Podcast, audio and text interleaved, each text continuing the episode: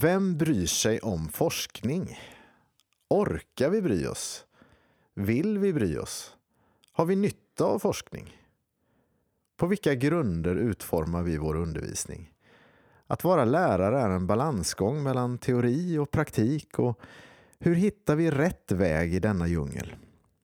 Jag vill vara en lärare som är en reflekterande praktiker som har en ödmjuk och nyfiken attityd som främjar utveckling och sakta men säkert lägger mitt pedagogiska pussel bit för bit.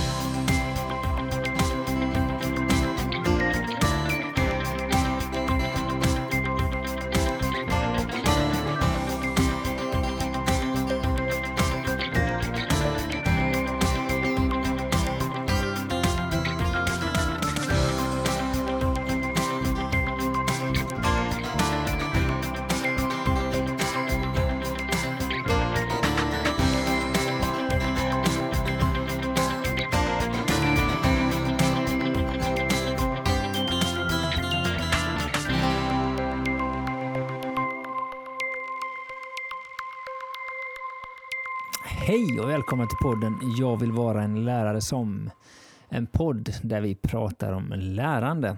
Och vi som gör detta heter Daniel Johansson och Daniel Dahlström. Och vi jobbar båda som SO-lärare på Furulidskolan i Aneby. Mm. Mm. Så är det. Och idag Ja. har vi tänkt prata om forskning. Ja, vi sa ju i förra avsnittet att, att vi har någon slags metaperspektiv på vår lärarroll lite just nu. Så det har blivit så. Mm, mm. Jag vet inte om det var medvetet, men så blev det. Och det här är i allra högsta grad det, tänker jag. Ja, att just fundera kring hur vi, hur vi förhåller oss till forskning Ja, och, och huruvida vi bryr oss och sådär. ja.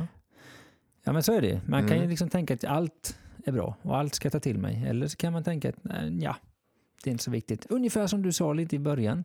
Det finns så Orkar väldigt många göra? olika Ja. inställningar man kan ha här. Ju. Ja, Ehm, och en lite intressant sak utifrån det här, eller inför vårt samtal idag, är att vi befinner oss ju lite grann i olika världar nu. mm.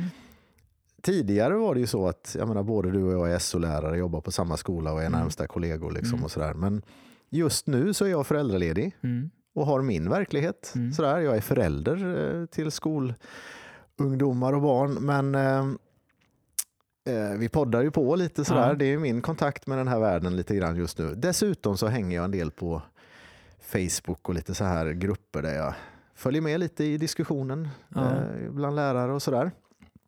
Det är liksom min värld just nu. Och din är eh, annorlunda. Ja, Jag är delvis akademiker just nu, men det har vi ju sagt någon gång. Så Ja, jag, jag håller på och läser eh, pedagogik samtidigt som jag då jobbar en del. Så jag är inne i två världar där. Ehm, Och det är gör två att det- världar. Det är på ett sätt en värld, men det är två ben på samma värld skulle man kunna säga. Ja men så är det. Men eh, det finns ett litet, eh, en liten sån eh, skillnad mellan vår situation just nu. Som jag tror vi kan ha nytta av idag Ja. i vårt samtal. Det tänker jag också. Vi får lite olika infallsvinklar. Även om vi har förstås väldigt mycket gemensamt sedan tidigare. Ja. Mm. Och då ska vi alltså prata om vem bryr sig om forskning? Ja, Mm. det är ju den lite provocerande frågan vi ställer idag. Mm. Vem bryr sig om forskning? Mm. Det är rätt intressant för att ehm, ja, men jag tänker att forskning var ju en väg, alltså att vi blev nyfikna på forskning var ju en väg in i det som vi håller på med nu, faktiskt sitta och göra podd. Ja men verkligen. Ja, Det är väl ingen, det är väl ingen överraskning om, någon, om vi avslöjar redan nu att vi bryr oss om forskning. mm. Det tror jag de flesta har förstått. Och vi har ju varit i lite olika diken också kan man säga i, Oh ja. i detta. va? Vi har ju kört stenhårt ibland på att eh, åh, vad, vad, det här är så bra. Mm. Eh, och ibland har vi mötts av lite olika attityder, attityder heter det, Mm. utifrån detta. Mm. Ehm, Och du mm. nämner ordet dike. Det kommer ju vara eh, lite grann en, en, ett tema för Mm. vårt samtal idag också. Mm. Ja, det är sist också. Ja, det är sant. men, men det är väldigt Det tänkte lätt. jag inte ja, på. men alltså jag tänker alltså alltid när man håller på att prata om, eh, om eh, förhållningssätt till, till sin undervisning och sen så är det alltid lätt att hamna i diken. Och jag Mm. tror att det där är ett problem som gör att många kanske tycker att det här är en jobbig bit att ta sig igenom för man hamnar lätt i ytterligheter. Mm. Eh, Jag tror att vi kommer komma in på det lite, men man kanske har blivit bränd på vissa områden och sånt där. Eh, Som gör att man, man ser liksom bara ytterligheten. Och det räcker ju att gå till sig själv. Det finns ju saker i livet eller i sin omvärld som man avfärdar därför att man just har varit i ett dike och sett bara en sida Ja. av saker och ting.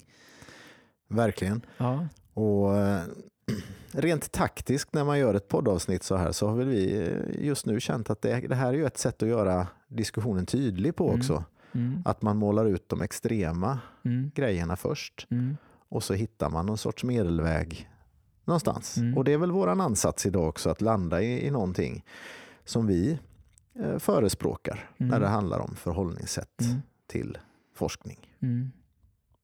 Det är bra. Så. För det handlar ju inte om att raljera över... Nej men verkligen inte och det är väl kanske det som skulle kunna vara risken med det här avsnittet. Men Mm. jag, jag tror att vi, kommer, vi återkommer till det Mm, också. Men mm. vi kan ju redan nu säga att det är ju inte det som är våran, våran ansats med det här avsnittet att på något sätt håna eller raljera någon. Mm, Eh, för jag tror att vi själva eh, känner igen oss i, i en hel del av de här mm. eh, dikena eller extrema grejerna. Liksom. Bra. Så. Okej, då kör vi.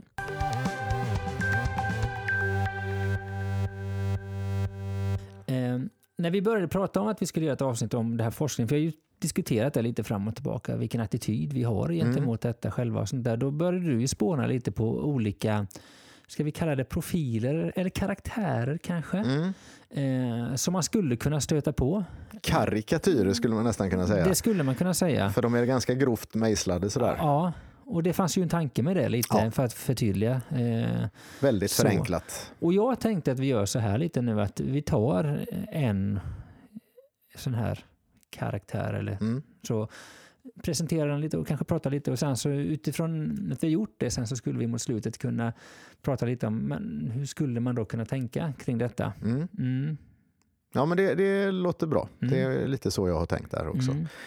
Absolut. Så jag tänker att du får skjuta. Så, Ja, men jag kör den första då. Och, och det här handlar alltså om att jag på något sätt genom min erfarenhet som lärare och även när jag nu då hänger på, på Facebook och lite sådär och ser, ser människors attityder så har jag hittat några, några typer här. ja. Och, och den första jag, jag tänkte lyfta fram nu då har jag kallat för praktiken eller the doer.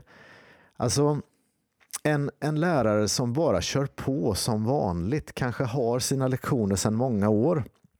Inte alls är följsam utan eh, kör på, skyller kanske på eleverna om, om något inte blir bra, ser inte kanske riktigt sin egen del i det. Eh, är inte egentligen medveten om kanske vad man har för teoretisk grund för sin undervisning utan eh, eller pedagogisk, pedagogisk värdegrund eller sådär, utan kör på.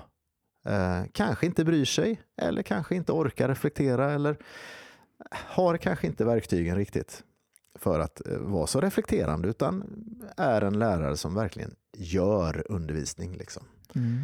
Eh, och kanske uttrycker sig ibland att reflektera, utvärdera och sådär. Det är inte min grej. Liksom. Nej, Sån är inte jag. nej. Eh, och sådana här lärare stöter man på ibland. Mm. Ehm, och förhållningssättet till forskning för en sån här lärare är ju Icke. ett icke-förhållningssätt Ja. egentligen. Alltså, det, det finns inte med i bilden riktigt. Nej. Ehm, jag skulle inte säga att den här, den här urtypen är så vanlig, men den finns fortfarande. Det är lite ett jobb man gör helt enkelt. Man går ut och Verkligen gör sin, så, sin ja. gärning och sen åker man hem och... Ja, och det är väldigt mycket göra. Ja, Så, the doer ja. i min det värld. låter Alltså, som John Dewey nästan. Ja, lite. By doing. Men det är inte riktigt det vi snackar om. och det jag säger är inte att det här behöver vara dåligt. Nej. Det kan vara bra på väldigt Ja. många sätt. Ja, Men det är inte så genomtänkt. Nej. Och det är inte så kopplat till forskning. nej, Sådär. nej. Så praktiken, the doer. Eh, ja, alla har vi kanske något av det i oss. Men Det tror Men- jag. Och, och ibland tror jag man måste tillåta sig att att ha det lite. Ja. Eh, så. Men, men det kan ju vara en, en attityd som är övervägande och som eh, blir rådande på ett sätt som kanske inte är framåt eller utvecklande. nej, och det är klart det kan vara lite problematiskt i ett arbetslag också. Ja, Att ha någon som kör sitt race så fullständigt Ja. eh, frånkopplat från alla Okej. andra och Mm. från allt vad teoretiska reflektioner heter. Ja. Sådär. Det, det kan bli svårt. Ja. Ehm, Så eh, det var den första. Får jag bara säga, när, jag, när du beskriver detta så tänker jag att det kanske är en lärare som har varit lärare ganska länge och som kanske börjar närma sig något slags slut. Inte alls ovanligt. Nej. Så, så kan det absolut vara. Ehm, det, det, det tror jag. Ja.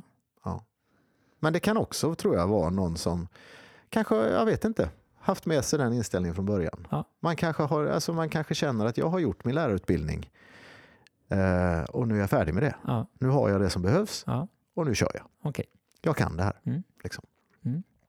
Det var den första Det praktiken. var den, det var den Mm. första. Och, och då tar vi nästa som är väldigt olik den första. Mm. Okej. Och den har jag kallat för den engagerade virvelvinden. Ehm, och, och det här är alltså en, en lärare som ganska oreflekterat hakar på trender, pedagogiska trender och metoder och sådär och testar hit och dit utan kanske att utvärdera så djupt eller att ha någon långsikt, långsiktig plan. Utan man kanske byter platser i klassrummet och man möblerar om och man laborerar med hur man är lärare och man gör projekt och väldigt engagerat och inspirerat men det finns inte så mycket teoretisk grund där kanske. Det kanske inte är så grundat på forskning eh, eller följsamhet Nej. eller så. Eh, och varje ny metod eller varje nytt forskningsrön är lika spännande Mm. och lika värt att testa. Mm. Och skulle det vara så att en metod jag har kört ett tag inte funkar, ja, då släpper jag den Mm. och går vidare till något annat. Mm. Så det blir väldigt så här eh, blåser hit och dit om man säger. Mm. Eh, det finns en inbyggd osäkerhet i den här, tänker jag. Mm. Ganska ofta kanske en ny lärare som inte har hittat sig själv riktigt. Nej. Och jag tänker att någonstans kanske man ska tillåta sig vara en virvelvind ett tag, särskilt när man är ny. Men risken är ju att man aldrig landar i någon slags teoretisk grund. Ja, men ett visst blåsande är inte så dumt, Nej. tänker jag. Men det, kanske, det jag beskriver här är ju förstås en, en extrem, men då handlar det ju om Ja. att det finns ingen, ingen grund. Liksom. Nej. Utan det, det blåser hit och dit och allt är lika bra. Ja. Liksom, Mm. I grunden. Allt är lika värt Mm. att testa. Mm. Um, och allt är lika intressant. Ja. och sådär. Eh, och det Jag blir förstår. väldigt, väldigt hattigt. Mm. Det blir svårt för eleverna tror jag. Mm. Mm. Mm. Okej. Det, det är tanken med den engagerade virvelvinden. Men det Ja. positiva är förstås att det finns ett, ett ruskigt engagemang. Ja. Ofta. Det finns en väldig, det brinner liksom av eh, vilja att få det bra. Mm. Sådär. Mm. Eh, Det är jättebra. och det ska man ju vara rädd om. Jag tänker att det, att det lätt kan bygga upp en slags kuliss eh, eller en illusion av att det man gör är väldigt eh, forskningsbaserat eller att, att, det finns, att det här är en väldigt driven lärare som hänger med i, i Alltid up to date. Liksom. Ja. Ja, men absolut. Ehm, och, och, så det finns ju väldigt mycket positivt här. Ja. Men jag ser ändå en väldig risk med detta. Mm. Liksom. Och jag tänker den som har varit lärare ett tag, den har ju sett trender komma och gå. Ja. Ja. Precis. Mm. Eh, ja, det var nummer två. Den engagerade virvelvinden. ja. Visst är det ett fint namn. Ehm, den tredje då. ehm, Hjälp mig. Har jag kallat den för. Eller kopiatorn utan egen identitet. Ja. Eh, och den här kanske jag har mest sett i sociala medier. Ja. Eh, Den här som gång på gång slänger ut stora frågor i forum. Till exempel. Ja, men nu ska jag ha en etta eh, här. Eh, hur gör man läsinlärning? Mm. Eller något sånt där. Mm. Det är en stor fråga. En Ganska stor fråga. Och då tänker jag, oj, eh, var är, var är liksom, finns det ingenting i botten här? Liksom? Nej, finns precis. det inget självförtroende i att jag har gått en lärarutbildning och jag har, eh, jag har, jag har det faktiskt med Mm. mig som jag kanske behöver, men jag kan få lite tips. Sådär. Mm. Nej, det här är så stort. liksom. Mm. Det handlar om att ja, men man får en känsla från sidan om att den här personen är lite vilse i sin lärargärning. Mm. Eh, inte riktigt tror på sin egen förmåga att utforma något Mm. utan vill gärna ha snygga saker, eh, Mm. bra undervisning och sådär men orkar inte, kan inte, vågar inte skapa det själv Nej. utan lägger massor av tid på att leta, fråga, eh, kopiera eh, andras idéer. Mm. Eh, tid som egentligen kanske hade räckt till massor av bra planering. Mm. Eh, och där man mer får utveckla sig själv. Söker enkla genvägar. Mm. Eh, försöker hitta det här, liksom, lösa det. Eh, men går i själva verket som jag ser det, kanske en, en lång omväg och missar en massa personlig utveckling eh, och lärande på vägen här. Liksom. Försöker bara få allting att flyta hela tiden, att det ska se bra ut, liksom, att det ska funka. När jag hör din beskrivning här så associerar jag lite till, ja, men jag spelar gitarr Mm. och eh, det finns väldigt mycket till exempel att hämta på Youtube, andra forum också på nätet vad gäller undervisning och sånt där. Eller gitarrlektioner kallas det ofta. Mm. Eh, och de kanske visar hur man spelar en viss låt. Eh, Till exempel, jag kan gå in och söka på en låt hur man spelar den på gitarr. Ja. Och så kan jag få lära mig exakt den låten, hur man spelar den. Ja. Och då vet jag hur jag spelar den låten, men jag kan inte applicera det på en annan låt för jag har inte förstått varför man tar de här greppen, teorierna bakom och sånt där. Och det är ju en kritik som man ofta hör då, liksom till det här med Youtube-lektioner, att plocka ur sitt sammanhang och Ja, sånt där. du får inte den teoretiska bakgrunden. Du vet inte varför du ska ta detta greppet och då har du nytta av det när du ska spela exakt den här låten. Men det är lite samma sak va? Väldigt bra exempel. Tack Ja. för det Ronny. Ja, men Ja. det, blir, det blir liksom lite ytligt. Det blir lite bara fokus på, på att få just den här lektionen att funka. Mm. Eh, Jag tänker att det inte bygger lärarens förmågor långsiktigt. Liksom. Mm. Och det, det ger ingen forskningsgrund riktigt för vad jag håller på med. Jag tänker att du har berättat ibland att du nästan hängde på lektion.se jämt ett tag. Jag vet Ja. att jag har varit där. Ja, Verkligen varit där. Ja, men det, det, det har jag gjort innan. Ja. Nej, men så var det ju. Det handlade, alltså en period där i början, det var väldigt mycket om att lösa lektioner. Liksom. Mm. Att ha något att göra. Mm. Som blev bra. Mm. Liksom. Men det var, nej, det var inte riktigt bra kanske. Nej. Det var utan identitet. Ja. Liksom. Man kan ju hitta bra tips där kan jag säga. Jättebra. Men, men man kan veta lite varför Nej, men jag gjorde massor av bra lektioner, Ja, men det, ja. var, det fanns ingen röd tråd i det. Och det jag, jag visste inte riktigt vad jag gjorde. Nej. Sådär. Så hjälp mig, kopiatorn här. Vi går vidare. Eh, nummer fyra då. Eh, har jag kallat för sågverket. Alltså en ständigt kritiserande teoretiker. Okej. Ehm, och jag vill använda uttrycket att den här personen sitter på läktaren liksom, och Mm. iakttar. Mm. Ehm, och iakttar framförallt då det här man, den här personen kallar för nya pedagogiska trender eller modenycker. Mm. Med en suck så, så iakttar den här personen detta. Hittar alltid något att såga. Mm. Hittar alltid den svaga punkten. Den här personen har jag mött både in person liksom och på Mm. sociala medier. Mm. Kanske extra mycket på sociala medier. Mm. De här som kommer med eh, kommentarer som, som liksom eh, med, med ansatsen att slå hål på den här, trycka hål på den här ballongen. Liksom. Mm. Den här nya trenden. Eh, har sin bild färdig. Eh, inte ett dugg öppen för nya influenser eller teorier ur forskning. Sådär. Utan vet vad den tycker och har hittat sanningen. Liksom. Mm. Ofta handlar det om att den är väldigt luttrad efter många år. Mm. Har sett så mycket. Har varit med om tre kursplaner eller Mm. läroplaner. Mm. Liksom. Eh, hört allt. Är ofta väldigt påläst inom Mm. sin sanning. Sådär. Eh, och hugger obarmhärtigt mot allt nytt som eh, de här virvelvindarna kommer med. Ja. Sådär. Ehm, och får jag vara riktigt så här generaliserande så enligt min erfarenhet så är det oftast en äldre man. Okej. De jag har hittat med många år i yrket, väldigt rutinerad sådär. Ehm, men den här inställningen är ju inte så kul. Nej. Det blir en, en enorm energitjuv. Mm. Och jag tror inte att den är sann heller. Nej. Att det, det, det kommer ju saker som, som vi har nytta av. Mm. Eh, Men den här personen ser inget vettigt i något nytt. Mm. Utan har redan sett allt, hört Mm. allt Mm. och sågat det mesta. Mm. Liksom. Sågverket Mm. som sitter på läktaren. Det finns ju en risk, tänker jag, när jag hör det, att man hamnar där själv. Ja, När man har läst mycket, liksom, och man tycker att nu har jag hittat någonting, att man...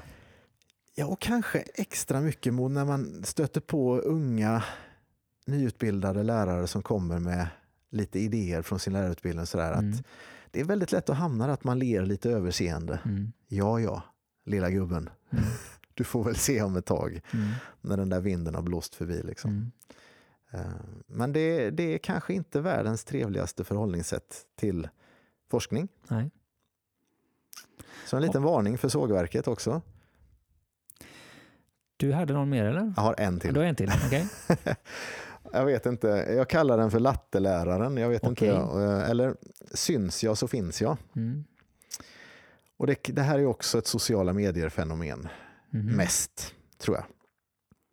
Skapar väldigt snygga grejer. Liksom. Skapar. Skapar Ja, själv, mm. eh, kanske snor, jag vet inte. Nej. Det framgår ju förstås Nej, inte nej. hur mycket snott det är. Men det är fint material, eh, väldigt mycket tid på layout och yta.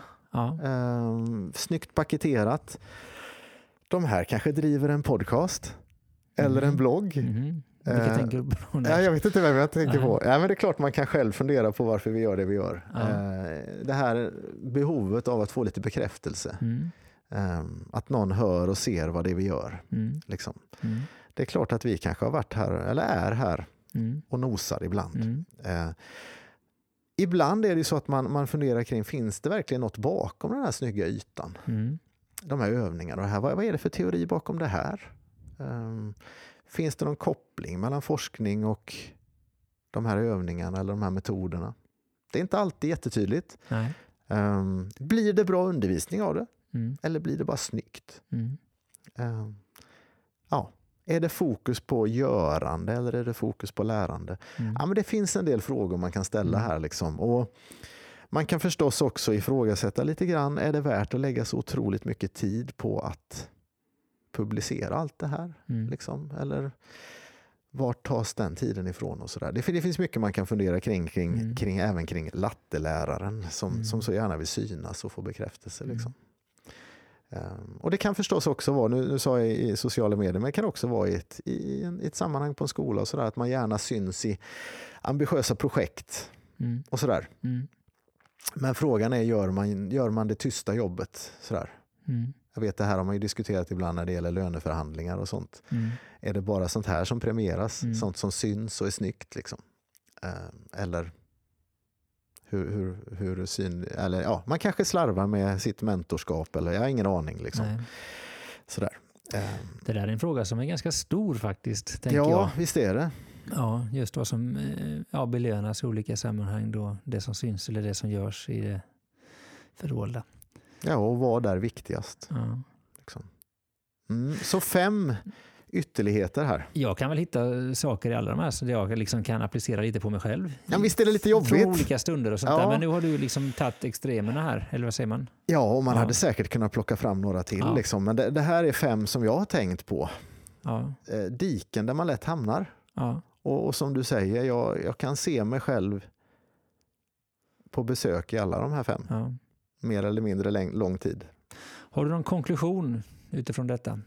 Ja, men alltså den stora frågan som hänger här nu då och som jag, jag hoppas att du som lyssnare ställer är ju vad, vad är då alternativet? Mm. Vad, vad, nu har vi tittat på en massa svagheter och varit lite, lite vassa här faktiskt mot Mm.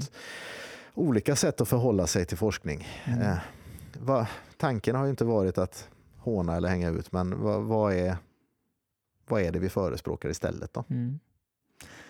Jag tycker vi kan prata lite om det då. Att vi faktiskt tittar lite på eh, hur, kan vi tänka. Och det kanske också handlar lite om att vi blir lite personliga i detta också, då, hur vi tänker. Ja, men absolut. Mm. Mm. Så är det.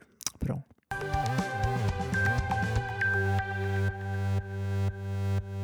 Då tänker jag så här att vi kan väl prata om att man vill då, alltså vi, är, vi gör ju en praktik, vi, alltså vi är i en skola och ska göra undervisning och det ska generera lärande och samtidigt ska man då reflektera över detta. Mm. Hur ska man få det att gå ihop? Har vi några tankar och tips här?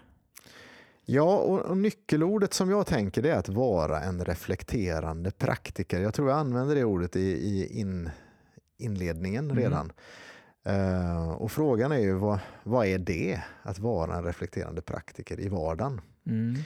Ehm, Kanske att utvärdera sin egen undervisning. ja, men du tänker en koppling där. Du Ja. ser verkligen en utveckling i det vi håller på med. Ja, Ja, det är bra.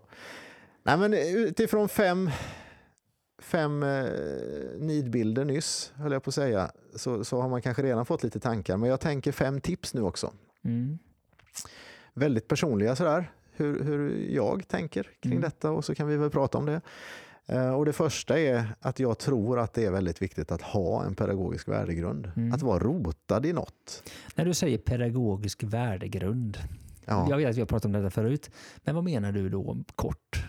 Alltså att veta vilka teorier du bygger dina beslut på? Eller? Ja, men i princip Ja. faktiskt. Att, att ha en teoretisk grund. Mm. Och det handlar ju kanske till att börja med om att ha gått en lärarutbildning. ja. Men jag tycker inte att det stannar där, utan Nej. eh, det handlar också om att ha ett intresse för att faktiskt kika lite på forskningen och vad i detta är det jag liksom vill bygga min lärargärning på. Ja. Vad är det jag inte liksom vill släppa? Vad finns det för värderingar här? Vad finns det för, för eh, teorier kring lärande som jag, som jag verkligen, verkligen tror på och vill göra till mina? Liksom. När, när jag tänker att ha en pedagogisk värdegrund som man, gör att man står stadigt, Ja. det betyder ju inte att man inte är förändringsbenägen.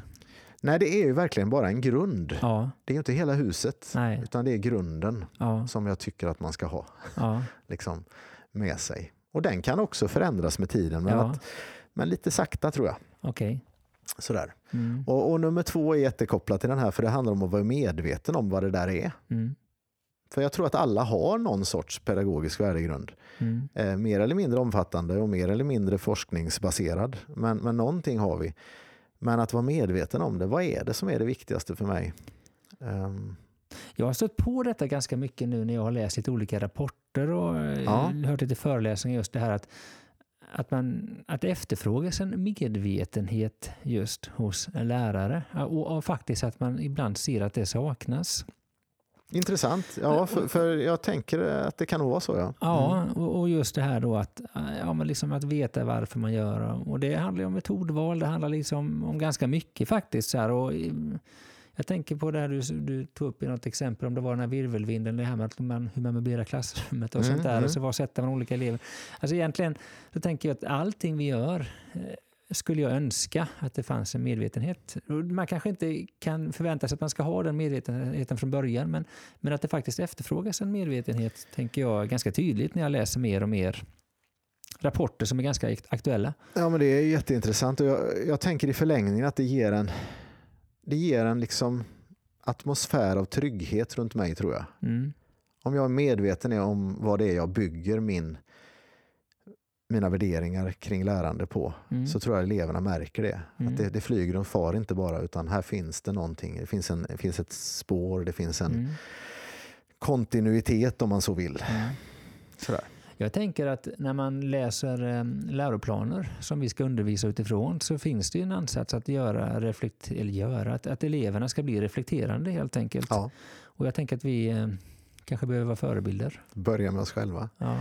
Eh, lite kul är ju att hela bakgrunden till den här podden var ju faktiskt en sån här medvetandegörande övning. Mm. Där vi satte oss ner och skrev ner jag vill vara en lärare som.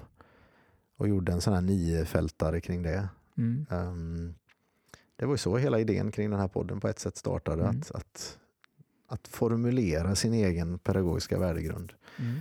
Blev ju en aha-upplevelse för oss Mm. som vi byggt vidare på. Eh, och jag tror att det är nyttigt att både ha en och att vara medveten om den Mm. pedagogiska värdegrunden. Mm. Nummer tre. Det är att man måste hålla sig ödmjuk. Jag tror det är väldigt förmätet att tro att man har hittat hela sanningen. Eh, eh, sådär. Och, och att hålla sig själv ut, i utveckling. Att Mm. utvecklas är att leva, Mm. tänker jag. Ehm, och, och går du runt och utstrålar att du redan vet allt, oj vad du dödar inspiration runt dig, Mm. tänker jag. Eh, Så det är inte bara dåligt för dig själv utan det är dåligt för alla runt omkring också. Utan Mm. var i utveckling och berätta det. Om jag- får hårdra det lite Ja, så tänker jag lite, jag har läst en del texter nu på sista tiden eh, när man läser om olika teorier och sånt där att det är nästan lite skyttegravskrig mellan olika ja, anhängare till olika teorier därför att man, man fokuserar på de värsta avarterna inom den, andra. Mm. teorin. Och jag tänker att det kanske kan vara samma sak bland eh, lärare. Man, man tänker att man, man, man har sett någonting i någon ny metod eller någonting som Mm. inte fungerade så bra och då förkastar man hela den eh, metoden eller hela teorin bakom kanske också. Så här, man, nej men det här var inte bra. Så var det, det blev bara flum av det. Och, sen så, och, och det kanske är ett förhållningssätt som finns åt olika håll. Så när man sågar saker så kanske man, man har sett en liten avart som inte blev bra och så sågar man hela konceptet för man tänker att jag Ja. har någonting som är bättre. Att det blir lite skyttegravskrig Ja, och där skulle vi vilja medla fred, tänker jag. Ja, Alltså det är ju, det är ju inte ett dugg fruktsamt att, att ha det här kriget, utan det kanske finns bra grejer i båda lägren ja, som går att kombinera. Alltså varför ställa det så på sin spets? Liksom? ja, Eh, och då glider vi in i min fjärde punkt faktiskt, att, att liksom fortsätta vara nyfiken och att inte slå sig till ro utan söka inspiration i forskningen. Och, och i många typer av forskning så att säga. Men inte okritiskt bara haka på. Inte bara plocka. Utan sätt in det i det sammanhanget du redan har i din pedagogiska värdegrund. Att lägg, kommer det nu en ny pusselbit som du hittar i forskningen som du tycker verkar spännande, passa den in i det Mm. pusslet du redan har. Eh, Det tycker jag att den ska göra för att det ska vara värt att köra på det. ja, För du, du, du måste liksom ha, du måste på något sätt vara trovärdig också i, i din pedagogiska värdegrund. ja, Eh, och det är ett sätt att, att ha sammanhang i det man gör. Liksom. ja. Så det, det är nästa tips. Var nyfiken, var, leta, läs forskning, ta reda på saker. Men, men haka inte bara på okritiskt utan eh, se till så det passar in i det du redan har. Jag Liksom. tänker att eh, vara nyfiken, vi kan ju se det som en, en uppmaning. Men jag skulle vilja säga att det är faktiskt en plikt, ett ansvar. Eh, att faktiskt, eh, eftersom vi har med elever att jobba med, elever vars framtid vi på sätt och vis har i vår hand lite, och inte bara elever utan i ett samhälle vars framtid vi har i vår hand, Mm. så tänker jag att vi faktiskt som lärare har en plikt att göra det så bra som möjligt. Ja, absolut. Och då skulle jag vilja säga, om jag får sticka ut min skäggiga haka lite, att det duger inte riktigt bara att gå och tänka att "Ja, men nu går jag och gör mina timmar här ett jobb och sen går jag hem. Ehm, missförstå mig rätt, för jag menar inte att man ska bära hela världens bördor på sina axlar som lärare, men, men att ha ett förhållningssätt att faktiskt vilja göra det så bra som möjligt. Är läraryrket ett kall, Daniel? Ja, jag vet inte. Eh, Nej, men eh, det är väl ändå så att med alla yrken skulle jag vilja säga, Ja, att tolkar man det lite grann på det sättet så Ja. blir det faktiskt roligare också. ja. Ehm, att man låter sig själv brinna lite för det man gör. Mm. Det innebär ju inte att man ska jobba en massa på fritiden eller sådär, Nej. utan Nej. mer än att man, man, man faktiskt tar det på allvar och, och, och um, tar sitt ansvar att Mm. försöka göra ett bra jobb. Mm. Ehm, Den allra sista är väl en liten nyansering av det här innan kanske, men att våga bli inspirerad av forskning och sådär.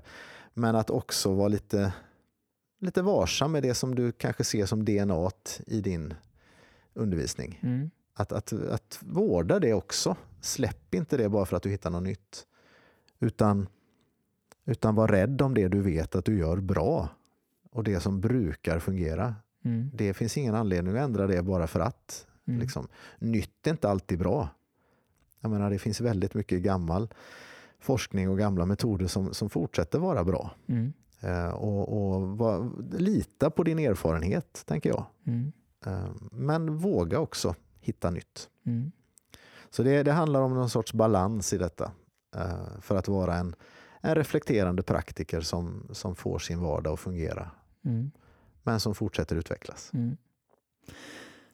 Det finns vissa saker som, som lyfts som kritik ibland mot det här att faktiskt vara alldeles för forskningsbaserad eller evidensbaserad. Och det handlar ju just om det här att vi kan inte veta.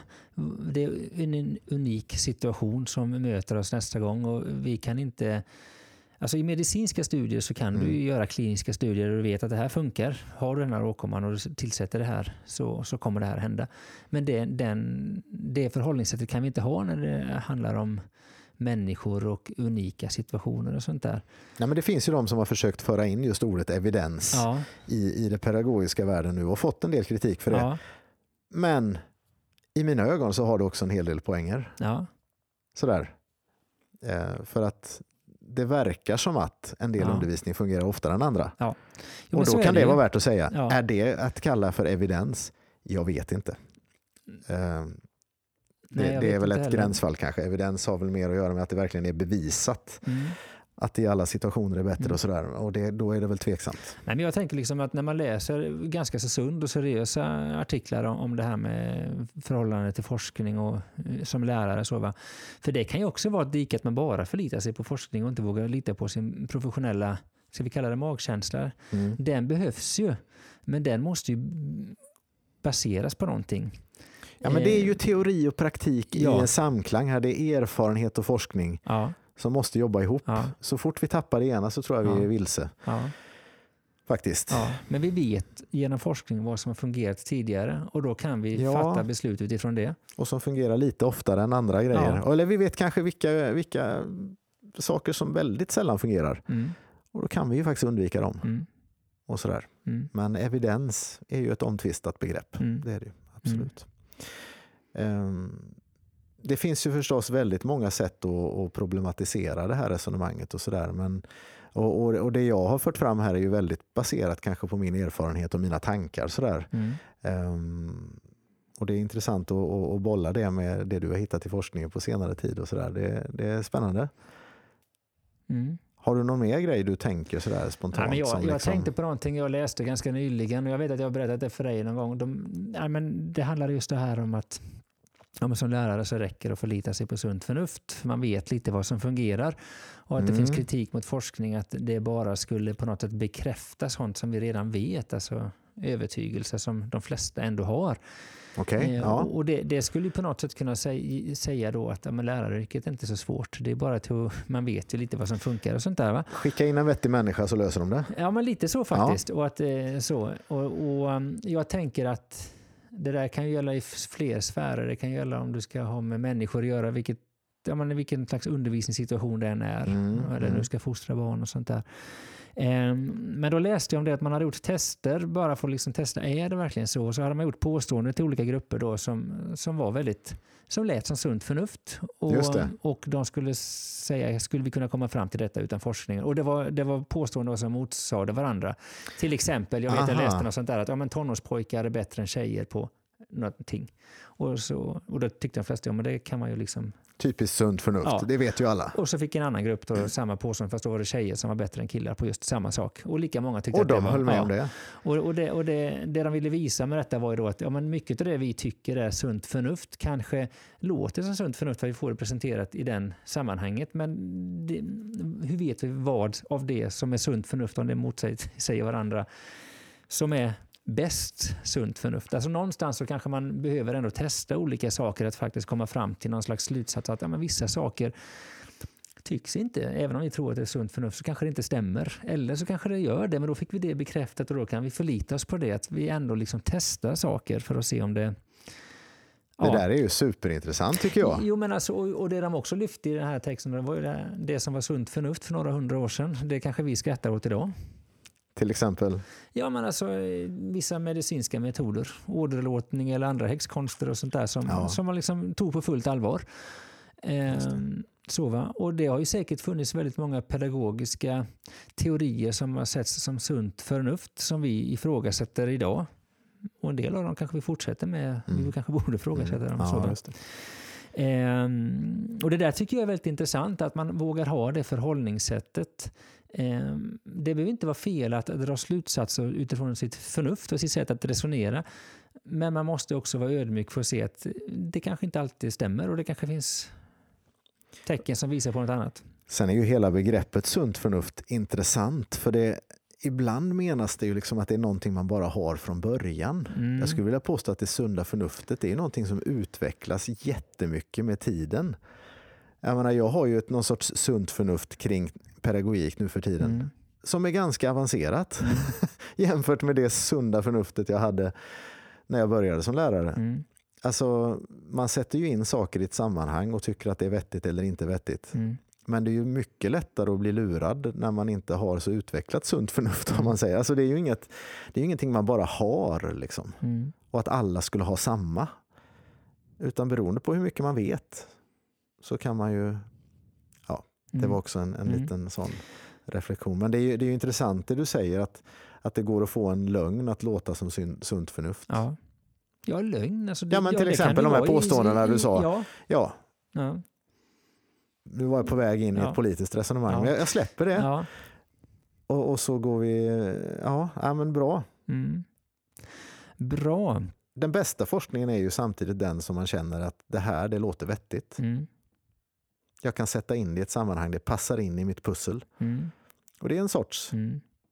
Där kan man ju fundera på om det finns en risk i att vi bara tar till oss forskning som rimmar med det jag redan tycker. För det finns ibland Ja. forskning som pekar på olika sätt. Och man kan ju påpeka, det finns ju mm, teorier som motsäger varandra och de är oftast eh, på något sätt grundade i någon slags forskning. Ehm, Ja, Mm. och, och det är väl bara att säga ja på det Mm. tror jag. Det tror jag är en jätterisk Mm. och, och där kan jag bara genomskåda mig själv. Jag Mm. tror att eh, det där är en sån grej som man väldigt lätt hamnar i. Och hela den här filterbubbla-grejen på nätet också. mm, Jag går med i grupper där alla tycker som jag. Jag hänger på eh, forum liksom där, där det är det här som dominerar. mm, Eh, Det är ju väldigt nyttigt att utsätta sig för den här lite obekväma forskningen. Jag vet att du har sagt det nu när du har läst pedagogik här att en del av de grejerna som du uppskattat det har ju varit att läsa sånt som du kanske som sticker lite. ja, det är Eh, faktiskt sant. Men, men att man också faktiskt ska vara noga med att uppskatta det. Mm, Att inte bara släppa det då. mm, Eller hoppa över den boken. Mm. Eller liksom, utan utsätta oss för det där mm, som, som går stick i stäv med vad vi kanske just nu tycker. mm, För det kanske kan utveckla också. mm, Pedagogik är ju speciellt så. mm.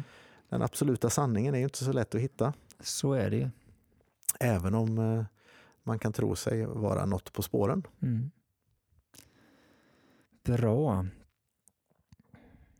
Ska vi säga så? Ja men det kanske är så ja. Mm. Och då kan vi ju konstatera att du just har lyssnat på ett avsnitt av podden Jag vill vara en lärare som. Och idag handlar det om att försöka vara en reflekterande praktiker som ständigt utvecklas och som försöker lyckas kombinera teori och praktik genom att inspireras av forskning i den dagliga undervisningen. Följ oss gärna via vår Facebook-sida. Jag vill vara en lärare som heter vi där. Eller vår hemsida som heter jag vill vara en lärare som.se. Ska du lyssna på oss så gör du det via Soundcloud eller någon annan sida eller app där poddar finns. På Facebook och via mejladressen daniel att jag vill vara en lärare som.se kan du ge respons, ställa frågor eller komma med idéer. Gör gärna det. Och med dessa ord tackar Daniel och Daniel för oss. Vi hörs snart igen.